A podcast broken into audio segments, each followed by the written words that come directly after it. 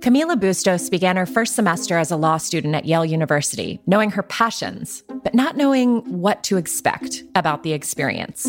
She had just moved to New Haven, Connecticut from her home country of Colombia, where she'd been working as a researcher for Dejusticia, a human rights organization. She wasn't as plugged into the culture of elite law schools as some of her classmates, but Camila observed something early on that set the tone for the rest of her time at Yale my first week, maybe not my first week, but the first few weeks of, of the semester, I hear that there is um, a guest speaker that's been invited. She, I think, was the CEO or an, like she had a high profile at ConocoPhillips. The speaker's name was Janet Langford Carrig, a senior vice president and general counsel for ConocoPhillips, a multinational oil and gas corporation. Yale Law Women and the Yale Law and Business Society sponsored the event. They'd invited her to campus to talk about her job. And of course, illustrious career, all sorts of accomplishments. Camila was happy to learn that Yale's Environmental Law Association was planning an event of their own, one that would challenge the narrative of the ConocoPhillips rep and highlight how companies like hers are fueling the climate crisis why as law students we had a special role you know to hold this person accountable by asking them challenging questions they weren't asking to boycott the event or anything um, yeah. and i remember being really excited because there was going to be some presence outside. Uh, and I, I, I thought about, you know, my undergraduate experience and the rallies that I had been at.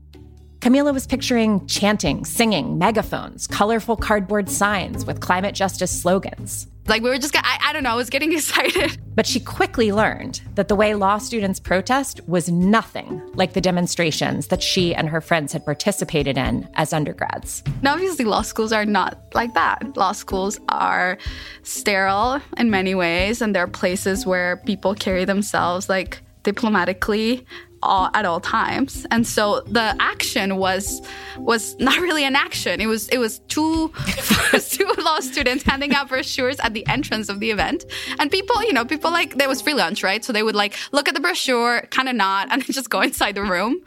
Um, and I was like, what is happening? I mean, it was, this is what, 2018? And I'm like, these students are not even faced by any of this. In an instant, Camila's excitement had been replaced with something else deflation and doubt. I, I felt sad, honestly, and I was like, was this the right move for me? Was law school the right mm-hmm. move for me? So, I mean, that's a very, you know, anecdotal experience, personal experience, but I know many of us have had that in the classroom, in extracurricular activities, like where we bring up climate and they're like, oh, that's cute, the environment. And we're like, what?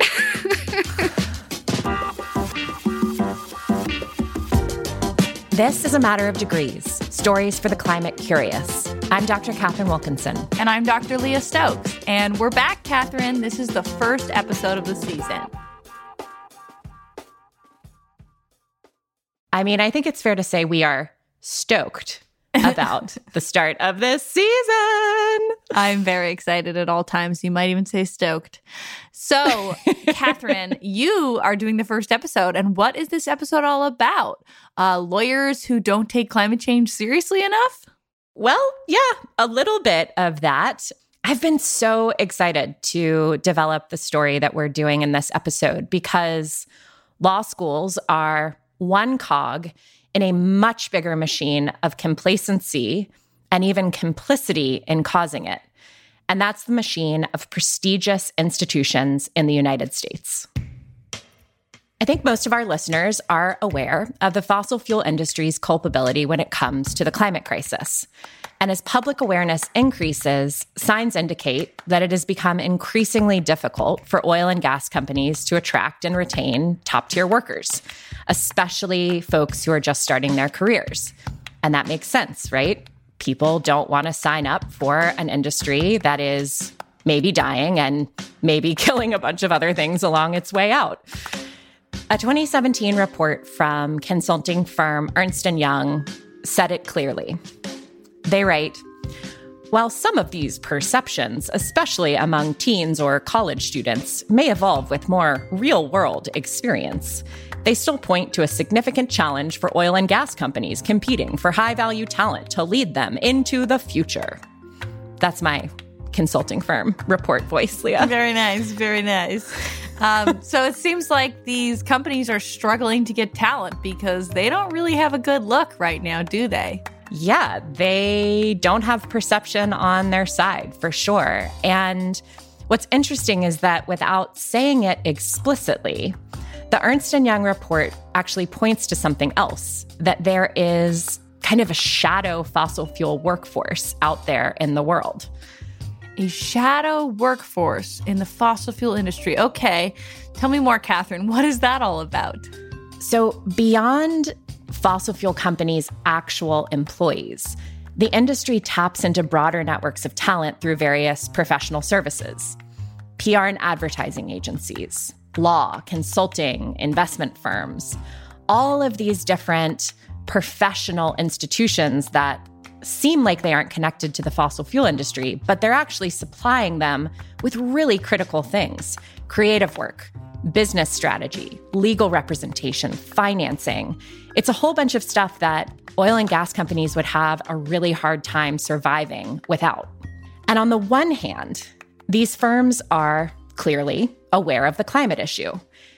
But on the other hand, they are absolutely fine with taking on fossil fuel clients, including, as the EY report goes on to say, help oil and gas companies overcome the challenges of attracting talented young employees and help them deliver a workforce that is skilled, committed, and ready for tomorrow's challenges.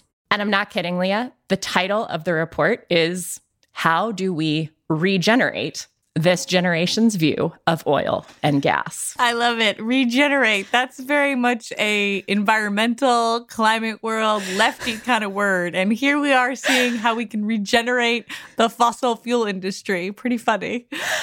Yeah, they're like just a little composting should do it. so, interestingly, here's another layer of the story. Many of the firms that are rated among the most quote unquote prestigious places to work are also the ones that are the most entangled with the fossil fuel industry. And this is despite net zero pledges aplenty and other various supposed climate commitments. So we see top grads from elite schools land jobs at these firms, and they can wind up working for the fossil fuel industry because their employer is providing professional services to them. Wow. It's like, you know, you're some bright eyed, bushy tailed young lady and you go to Harvard Law School or something like that. You, you think, oh, I'm going to change the world. And then all of a sudden you're working at a law firm and you're helping a fossil fuel company, you know, sue local protesters or something like that. yeah. Or maybe at the very least, you are thinking, well, I'm going to take a highly paid job to pay off my student loans and then do something more meaningful. But you probably don't think that you're going to be like quarterbacking Chevron. it's a whole situation that I think we can summarize as the problem of prestige. And to me, it really begs the question do folks know that they're going to get co opted in this way in these jobs? If they do, and they're grads with heaps of opportunity, why are they willing to do it? And the bigger question, I think, is that in this critical time for sunsetting the use of fossil fuels, are we going to see this problematic cycle of prestige continue, or could we actually see it upended? Well, this is a really interesting idea you've laid out, Katharine, for our show. And, you know, it reminds me of this reporting that I saw last year from New York Times reporter Hiroko Tabuchi she did this amazing story where she dug in on one big global consulting firm called FTI. And it turns out that they helped to create and in some cases ran entire front groups for the fossil fuel industry.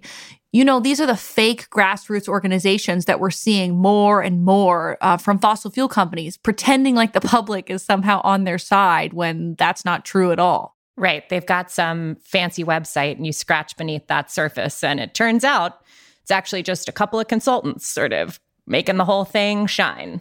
And if I remember correctly, Leah, Hiroko faced a lot of backlash from reporting that story, right? Yeah. You know, she had done some really interesting and very valid reporting earlier on the fossil fuel industry. And somehow these big firms went after her and said she was biased against the industry, which was complete, in my opinion. Um, the technical term is BS.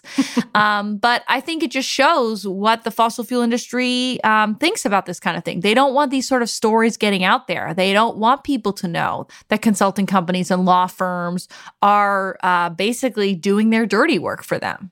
Yeah. And then another example that came to mind for me was the recent DeSmog report about bank boards. And they found that 65% of board directors from 39 different banks had deep connections to polluting industries. And when you think about capital as really the lifeblood that keeps any industry humming, well, that totally needs to be shifted out of fossil fuels and into climate solutions. And so to have bank boards, the highest level of decision making in these companies, connected to keeping a polluting status quo going, well, that's like super concerning. And I know, Leah, I've said it before, I'll say it again. The climate crisis is a leadership crisis yeah, that DeSmog report is just so fascinating because it feels like in order to qualify to be on a bank board, you have to have fossil fuel experience. Ticket to entry. yeah. And it's like, that's the exact opposite of the kinds of experience and knowledge that we need on bank boards right now. We don't need people who know how to invest in fossil fuels. We need people who know how to, you know, build clean energy and invest in climate yeah. solutions. And it's all backwards. It just shows you how far this prestige fossil fuel connection goes. Yeah, the entanglement is so real and pretty dark. And that is exactly the encounter and the awakening that Camila was having as a first year law student at Yale. We're being told that we need to continue to seek prestige. Like it's not enough that you've gone into Yale Law School. You have to do the next prestigious thing. Yeah. Is that a fancy clerkship with a federal judge? Is that a fancy firm in New York or, you know, LA? I, you know, I don't know. There's good good things to that, but it's it's complicated. One of those complications is Big Law's blase attitude toward having fossil fuel clients. Camila wanted to do something that would hold the Big Law system accountable for its role in climate change. See, there's always something you can do. I want to hear what did Camila get up to? Yeah, there there really is. And Camila and some of her classmates figured out that one of the things they could do was to start an organization called Law Students for Climate Accountability. They designed the organization to really shine a light on the fossil fuel entanglements that these major prestigious law firms have.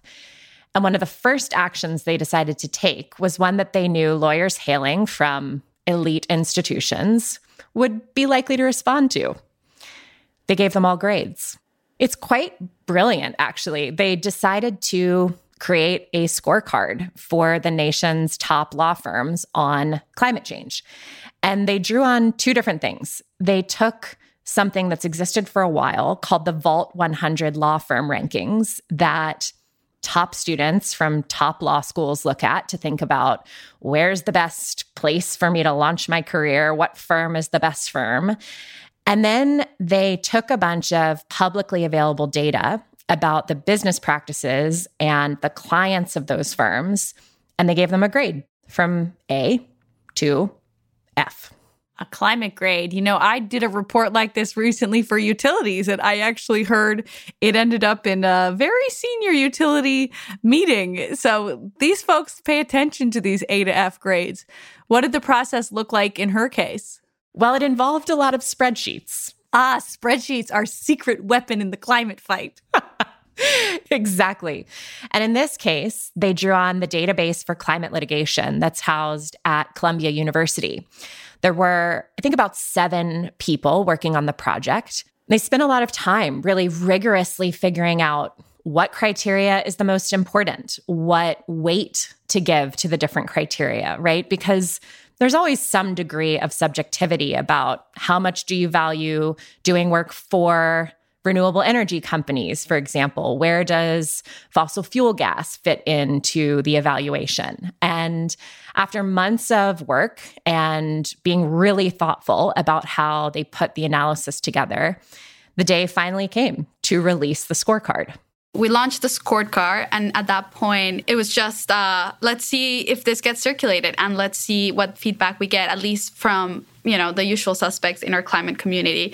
And i think immediately the response was overwhelmingly positive. Like i was receiving texts emails facebook messages twitter uh, inbox messages uh, basically saying this is incredible. Like Amazing. your work and your colleagues work is incredible. Um, so that was kind of the first reaction. In the end just four out of the 100 vault firms got a's 26 got big fat f's and the report also concluded that Vault 100 firms worked on 10 times as many cases exacerbating the climate crisis as cases addressing it. And those firms were the legal advisors on five times more transactional work for the fossil fuel industry than for the renewables industry. Wow. Yeah, not really a pretty picture. And I thought that this might be a nice time, Leah, to get you to play a game. Ooh, fun. Little levity. So, our producer, the one and only Jaime Kaiser, went ding. through and we love Jaime. So she went through and she compared the vault rankings against the climate accountability scorecard. And I want to see if you can guess what grade these firms received. Okay, we're going to start at the tip top of the vault rankings. The very first firm on the list is called Cravath, Swaine, and Moore. And it's one of the nation's oldest law firms. And the bio that they have on the Vault website says Cravath has settled on a lean and mean approach to world dominance with two strategically placed offices in New York and London. Wow, world dominance. Okay, well, if they're going to try to dominate the world, they may not care too much about climate progress. So I'm going to guess they got a D. I'm sorry to tell you, it's even worse than that. Oh, no. They failed. Dun, they dun, got an. F. dun, dun, dun. Okay, round two Gibson, Dunn, and Crutcher. They are ranked at number nine in the US. And Yale Students for Climate Accountability actually ran a campaign against Gibson Dunn called hashtag done with Dunn, D U N N, because their climate track record is abysmal. And they zeroed in on them largely because they represented the Dakota Access Pipeline. Not really great company to be keeping. So, Leah, what do you think they got on the scorecard? Well, you kind of gave me some hints there. I think I got to go with an F this time. Yep. Mm-hmm. They definitely failed. And um, so, third, we're going to go with Sullivan and Cromwell. They're number four on the vault list, and they have some of the biggest corporate clients in the world. Their vault bio says Big law powerhouse Sullivan and Cromwell has followed, if not created, the blueprint for legal success. Oh, that's like my hashtag too. So, you know, I didn't just follow, I created the blueprint for success. That's what I tell everybody. um, so I think if they're really focused on all that stuff, uh, they're probably not up with the climate future. So I'm going to go with another F. Yeah. Oh, I think you're sort of picking up here, Leah. There's you're a giving bit me all of the a F's. theme. What about some A's? Come on, Katharine. We need some happy news. Okay, I know it might sound like we're cherry picking here, but get this. When you look at the top 20 firms on the vault list, all of them got either D's or F's on the climate scorecard, with the exception of three. And those three, they only managed to get C's. So truly, much of the nation's tip top legal talent, it's doing the bidding of the fossil fuel industry. It's mind boggling. Wow. Well, if that story and that report from Camila and her colleagues doesn't put this prestige fossil fuel problem into laser sharp focus, I don't know what will. So, Camila and her team also launched pledge campaigns to begin bringing some accountability into this system. One of them is for firms pledging to avoid fossil fuel clients. Surprise, surprise. None of the scorecard firms signed on to that. But they did get a number of small boutique firms and firms specializing in environmental law. And then there was a second pledge, which was focused on law students. And it was essentially saying, you know, I will not work at these firms, or I will do my best to not work at these firms. And if I have to work at these firms, I will uh, consider this in my decision making process.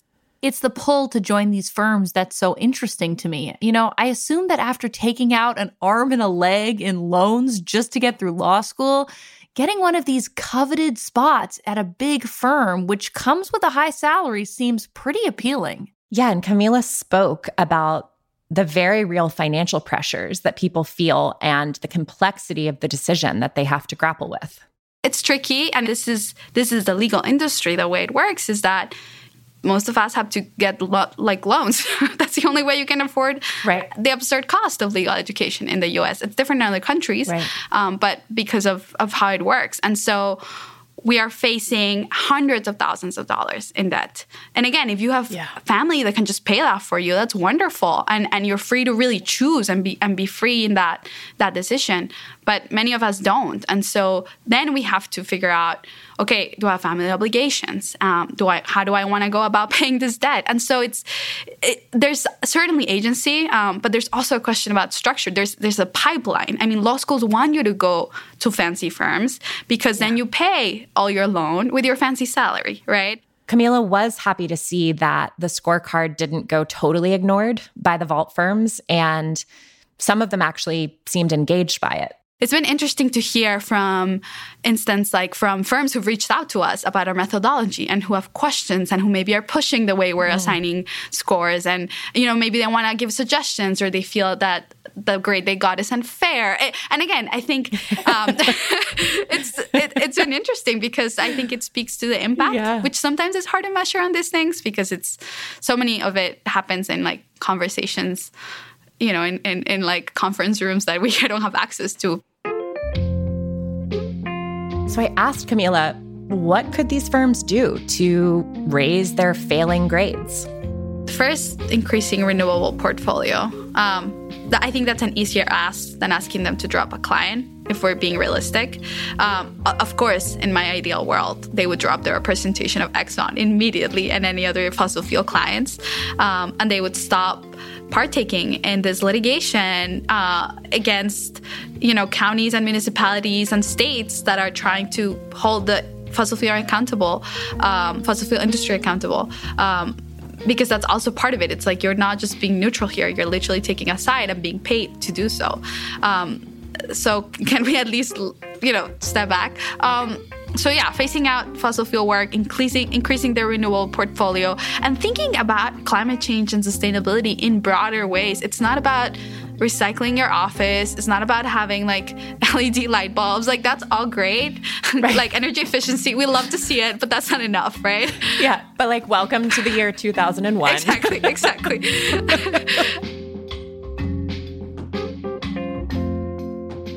so what's next for law students for climate accountability? Well, Camila just graduated from Yale. She's not at one of the vault firms. You may be shocked. She's clerking for a judge in Connecticut now, and she thinks that they will keep the organization going and actually expand it into not just a student organization, but a national nonprofit that works, again, not just at Yale or Harvard, but across all law schools in the country. And even though in many ways law school culture conditioned her to respect the rules and follow process, you know, she's going to continue getting out there and being an activist.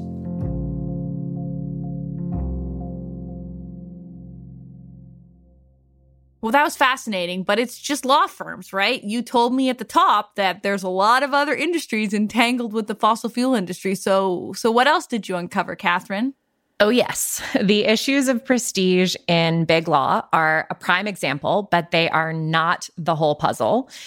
And for context on the broader movement and broader strategies to disentangle professional institutions from the fossil fuel industry, I turned to someone who you also know, who has a lot of experience leading climate campaigns that try to really hit different levers of power in the fossil fuel economy. My name is Jamie Henn, and I'm the director of Fossil Free Media, which is a nonprofit media lab that supports groups who are taking on the fossil fuel industry.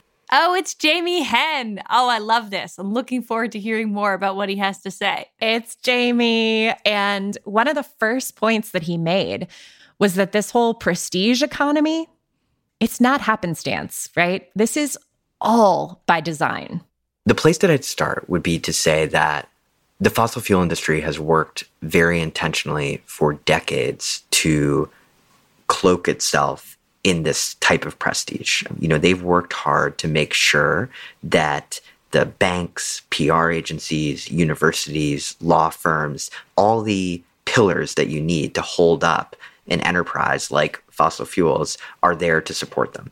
That's why the Koch brothers invests millions of dollars on college campuses. It's why the fossil fuel companies create partnerships with major banks like JP Morgan Chase to assure that they get the financing they need. It's why the American Petroleum Institute paid hundreds of millions of dollars to Edelman, probably the most prestigious PR firm in the world, to do their PR account. It wasn't just to get the work done, it was to validate the centrality of the fossil fuel industry to our economy. So much of what they do is an effort to make us feel like there's no escaping um, this problem, even though the science and evidence shows us that we can.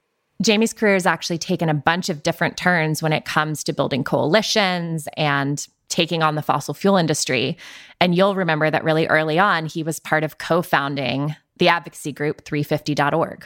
You know, back back in 2011, we were running a campaign against the Keystone XL pipeline, and we did this series of sit-ins at the White House to kind of help elevate that fight and, and pressure President Obama to reject the project. And you know, and that started basically a decade's worth of campaigning on this one particular pipeline.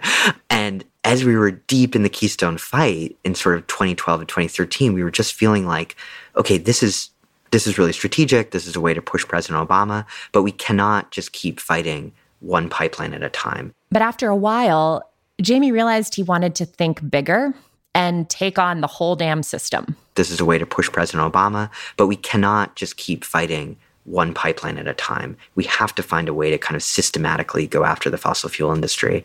And and that's where the divestment campaign kind of came out of. We were really looking at what are past examples where people have successfully targeted a kind of entire economic system. In that case, apartheid South Africa um, and the companies that were complicit in it. In our case, the kind of fossil fuel empire that we were trying to take down.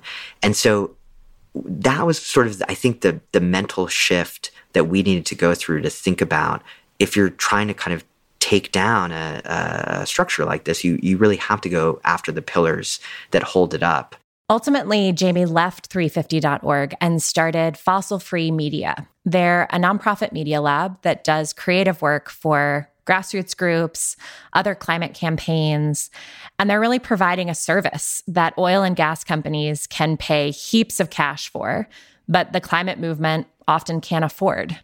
And they're also running a similar campaign to what Camila and her colleagues have going. But instead of focusing on firms that handle, say, Exxon's depositions and Shell's legal briefs, they're targeting the firms that design their ads and strategize about their public image. Ah, what an interesting angle on the climate fight. Exactly. As friend of the pod, Bill McKibben has written if money is the oxygen on which the fire of global warming burns, then PR campaigns and snappy catchphrases, they are the kindling.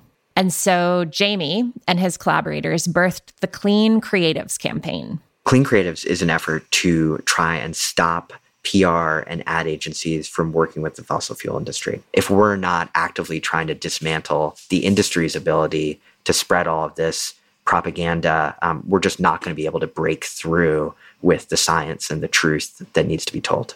So the campaign has a four part strategy. And the first is really just about making visible the relationships that exist between PR and advertising agencies and the fossil fuel companies that they serve as clients. And the second is reaching out to the industry directly, in particular to creatives who work in these PR and advertising firms. Makes sense. I mean, I'm sure a lot of these creative people don't really want to be working for fossil fuel companies anyway. I think that's right. And it's something that Jamie has heard from folks directly. Because a lot of people work at these big firms and they get into it for the right reasons. They want to make art and they want to change the world. And here they are working on the ExxonMobil account. Yeah. So it's like I'm changing it the wrong way. Um, exactly. So, you know, we're reaching out to those people and we've had hundreds and hundreds of individual copywriters and video people and designers sign up and say, look, you know, my firm might be doing this work, but I don't want to do it. He was really careful not to put blame too squarely on the shoulders of employees of these companies, especially not employees who are lower down on the decision making ladder. It's neither strategic nor appropriate to kind of put that pressure on people. Um, there has to be an organized public demand to shift these institutions and to target them directly. Otherwise, they will just continue to operate in the way that they always have. And that's where the third prong comes in. And then, third, we're reaching out to some of the other clients out there. Targeting the wider ecosystem of businesses and brands who use these PR and advertising agencies to do creative work for them. So, as rich and wealthy as the fossil fuel industry is, they actually do comparatively little advertising when you put that up against the major consumer brands. Um, because they assume Procter and Gamble probably has some bigger bills they're paying. exactly, exactly. So Procter and Gamble, uh, Unilever, you know, Unilever has made huge climate commitments and been very outspoken. They're one of the largest advertisers in the world. Uh, they spend eight billion dollars a year on advertising. Um, if Unilever came out and told their agencies, hey, look, eh, we're committed to climate change. We don't want to work with you if you're turning around after you take our call and talking to Exxon about how you're going to spread this misinformation. So we're really trying to pressure them to kind of come out and do the right thing. And the fourth piece of the strategy is reaching out to folks who can apply more systemic political and legal pressure on the ad and PR industries. I've been pleasantly surprised actually by how many members of Congress say, hey, yeah, like I hate dealing with these people. They're like, you know, I, I try and do something good on climate, and then this huge ad campaign comes running against me, or there's all these lobbyists coming into my office and telling me I have to do X, Y, Z. So I think that people like Senator Sheldon Whitehouse or Congressman Ro Khanna, you know, they're starting to do hearings and inquiries into misinformation.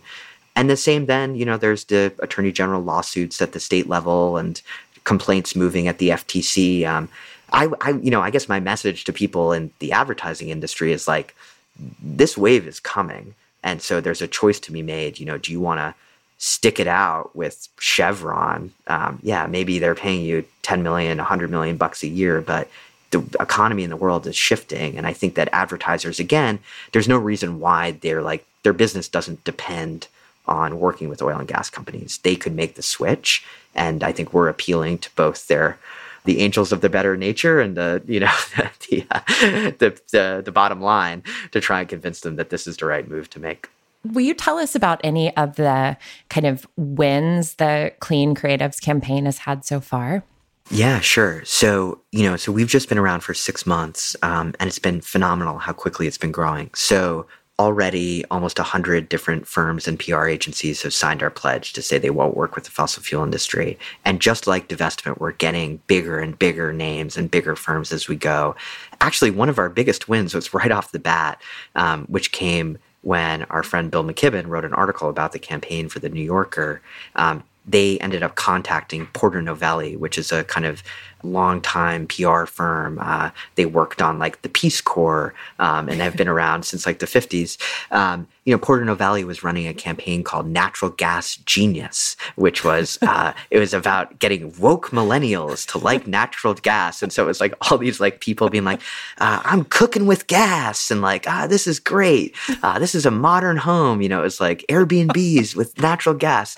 Um, it was ridiculous. It was frankly like pretty awful. Um, but you know, I guess effective. Um, and uh, when the New Yorker fact checker contacted Porter Novelli and said, "Hey, would you like to comment on this?" Um, they actually said, "Hey, give us two weeks and we'll get back to you." Um, and they came back and said, "Look, we're dropping the American Public Gas Association as a client because wow. this is contradictory to our commitment on climate justice." Now, has Porter Novelli completely cleaned up their act? Hard to tell. A lot of this mm-hmm. is opaque. Right. Um, so we we want to learn more. Um, they sometimes don't return our calls, um, but uh, but still, it was a major sign that. I think a PR agency realized wait a second, like if our identity is going to be about helping brands reach young people yeah. and Gen Z or millennials, we can't be seen to be working with the fossil fuel industry. Like those things are incompatible yeah. now. Um, and that was a really big deal. And I think opened the door for a lot more folks to get on board. And so we're reaching kind of a really, I think, critical inflection point for the campaign. I, I hate to make predictions because change is always hard and like takes longer than you expect. But I would say I think that this fall between kind of climate week, which is this big, you know, week of climate events in New York City, to COP, you know, our hope is to really put this challenge out there yeah. and get some major PR companies to say, look, this COP26, the UN climate talks at the in November, is all about net zero. It's all about how do we actually meet 1.5.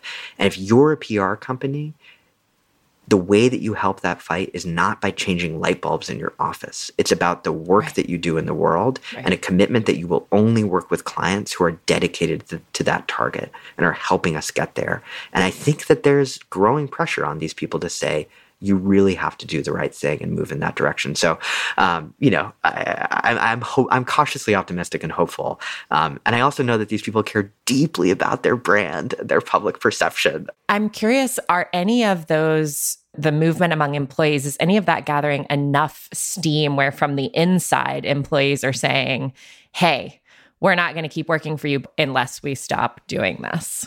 Yeah, I think people should know that there are people within all of the major agencies who are advocating for change within their companies. The same goes for the social media platforms, places like Twitter and Facebook, who are still allowing fossil fuel ads and really should ban them. And the same even goes for, you know, a lot of the finance firms and other places. And so I think employees, hopefully what we're doing is giving people a chance to see each other and have that permission structure to come out and, and if not, you know, vocally organized, at the very least, uh, we're always happy to get leaked some information about what's going on inside your firm within the realms of the law, of course.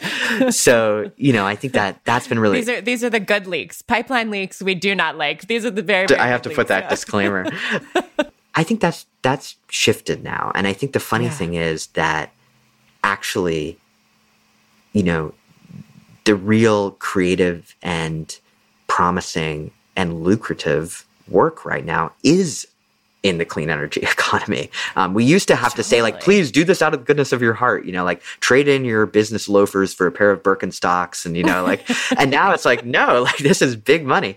So I think that actually and this is where your question around prestige comes into play. There's there's this inertia built into the system where it somehow still feels like, well, if you're really serious, you should go work on like the Exxon account.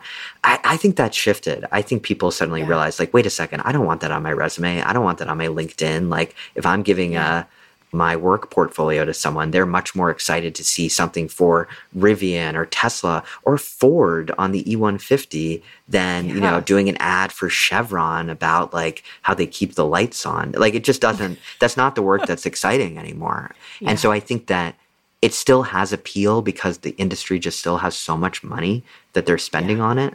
But I think that especially young people are realizing that there are other opportunities out there. And I, it is so important. You know, I remember a moment in the fossil fuel divestment campaign where we heard that Shell had gone to, I think it was Cambridge University in the UK, and they'd mm. thrown this big job fair for students to come work at Shell. And, and Cambridge is the, you know, it's the MIT there, it's the top prestigious yeah. university, especially for engineering. Um, and nobody showed up at the job fair and that oh, wow. that like sent a shockwave through shell like that was the that was the thing that made them say oh wait you know we've got to like pay attention to this divestment campaign Wow. You know, one of the themes I'm really seeing emerge from all this reporting you've done, Katharine, is this generational divide. which we see in so many areas of the climate movement. We have all these young folks saying, you know, we don't want to be tied up with the fossil fuel industry anymore. We're doing it our own way. Exactly. And that's something that resonates deeply with Camila as a young professional herself.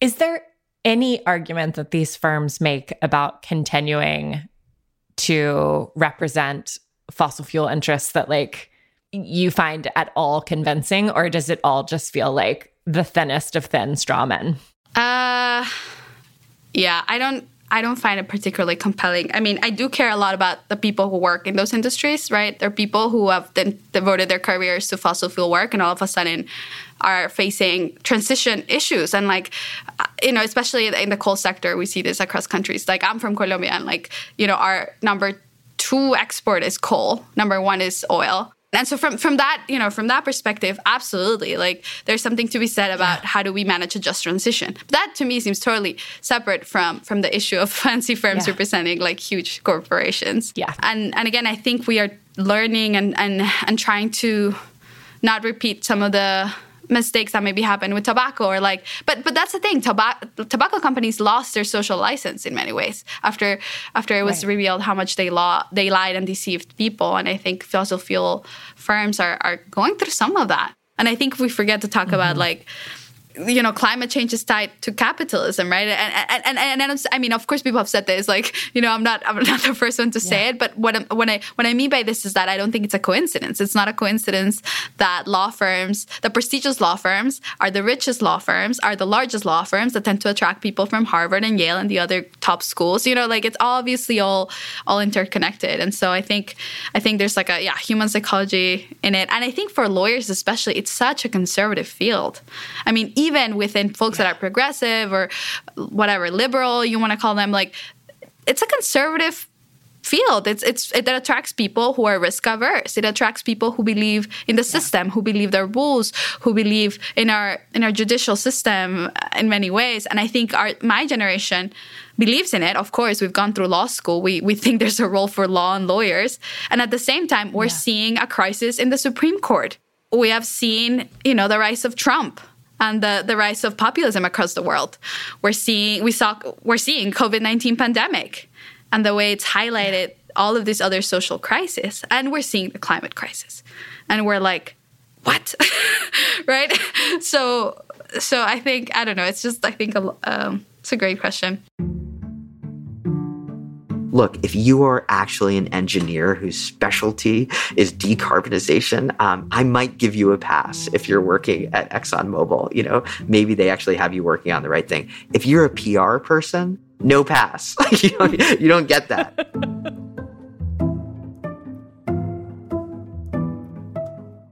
So, what do you think, Leah? Have I convinced you that prestige is a climate problem, that the hustle for elite careers creates blinders or even complicity.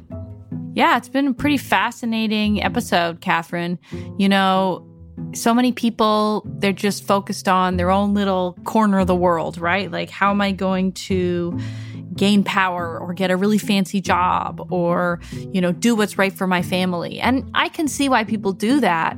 But there's a bigger thing happening here in so many ways. We have a climate crisis making our planet unlivable. We have in, an income inequality crisis. We have a racial justice crisis. There are these bigger problems in society, and people can sometimes think like that's not my job to fix those problems. But when we hear the story of someone like Camila, it's really inspiring because she said, you know what? It is my job to address this problem.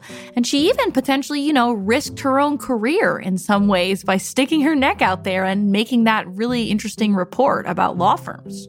I think it's totally inspiring. And it actually really left me reflecting about an earlier time in my life after grad school, I spent about two years at one of those fancy management consulting firms, not FTI, but that is another story for another time. But what I really recall is this culture of incredible anxiety among employees. There was constant grading, constant ranking, up or out, promoted or you're gone. hours that were frankly so ridiculous you barely had time to eat, much less consider bigger questions like, oh, I don't know, is there something off about focusing on offsetting consultants' flights while we try to keep Exxon's wells flowing? And even if you did, right, even if you did grapple with those questions, good luck raising them in some all powerful partner group who, you know, the thing that they are there to do is revenue. I was never asked to work for a fossil fuel client, and I'm honestly not sure what would have happened if I'd said no. But I look back and think, why didn't I speak up about the entanglement more generally? Why didn't I say anything about the conflict between creating climate strategies for some clients and keeping oil and gas going for others? And in part, you know, I actually became quite depressed when I was there. But in part, I also just didn't believe I held or could build any power in that system. And I think that's where Jamie's work and Camila's work is so exciting because they're creating that sense of a bigger collective. And I wonder, like, if there had been something like a clean consultants campaign, maybe that would have been different, right? Maybe that could be different for others in the future. Yeah, you know, Katharine, sometimes when we're in it, when we're in a job, we're just trying to get through each day or each week. It can be hard to reflect on the bigger systems that we're part of. But I feel like Jamie and Camila are really inspiring because these are people who kind of looked up from their desk and said, "Wait a second, what is the world I actually want to create?" and and took on responsibility to try to make that world happen.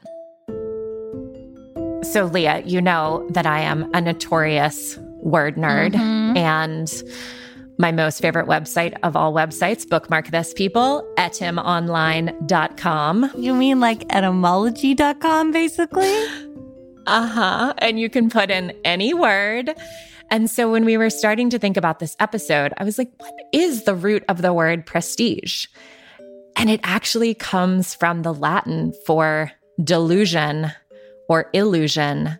And the word prestigious in Latin means full of tricks. Wow, fascinating. It's kind of like you have a clouded mind. You can't see clearly. You're sort of being excited by or following things that you think are important, but that maybe aren't actually what you should be doing. totally. And the system of elitism and prestige is really clouding. And I think the reality is that we all are living in this liminal time. And lots of us are trying to figure out how to leverage the current system that we live in to transform it for a more just and livable future. And at the end of the work on this episode, it's just left me thinking that we all need to have our antenna up for how we might be blindered, how we might get co opted despite our best efforts, and, you know, the ways that the status quo really wants to lull us back into silence. And look, I don't think prestige is going anywhere anytime soon, but maybe what's possible is to flip it so that the prestigious thing becomes climate action. The prestigious thing becomes being involved in the work to build a life giving future.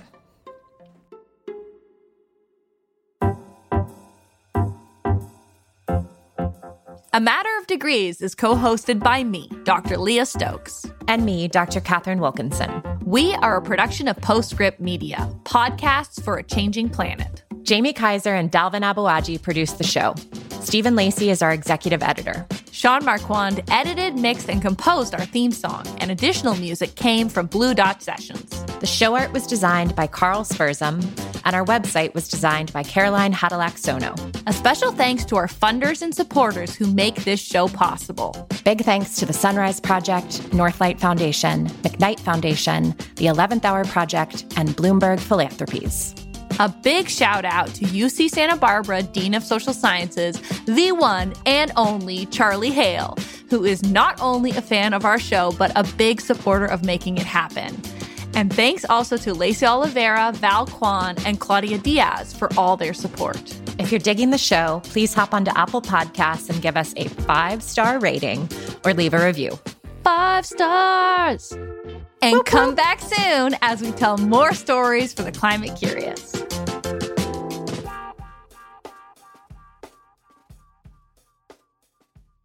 Leah, that is Form of ridiculous. my laughing is like very staccatic. It's so weird. Um, they call that the uh, cackle-atic. yeah, or the squirrel Waveform. laugh. My sister and I both have like a squirrel laugh. You know, like when squirrels go like, it's like that.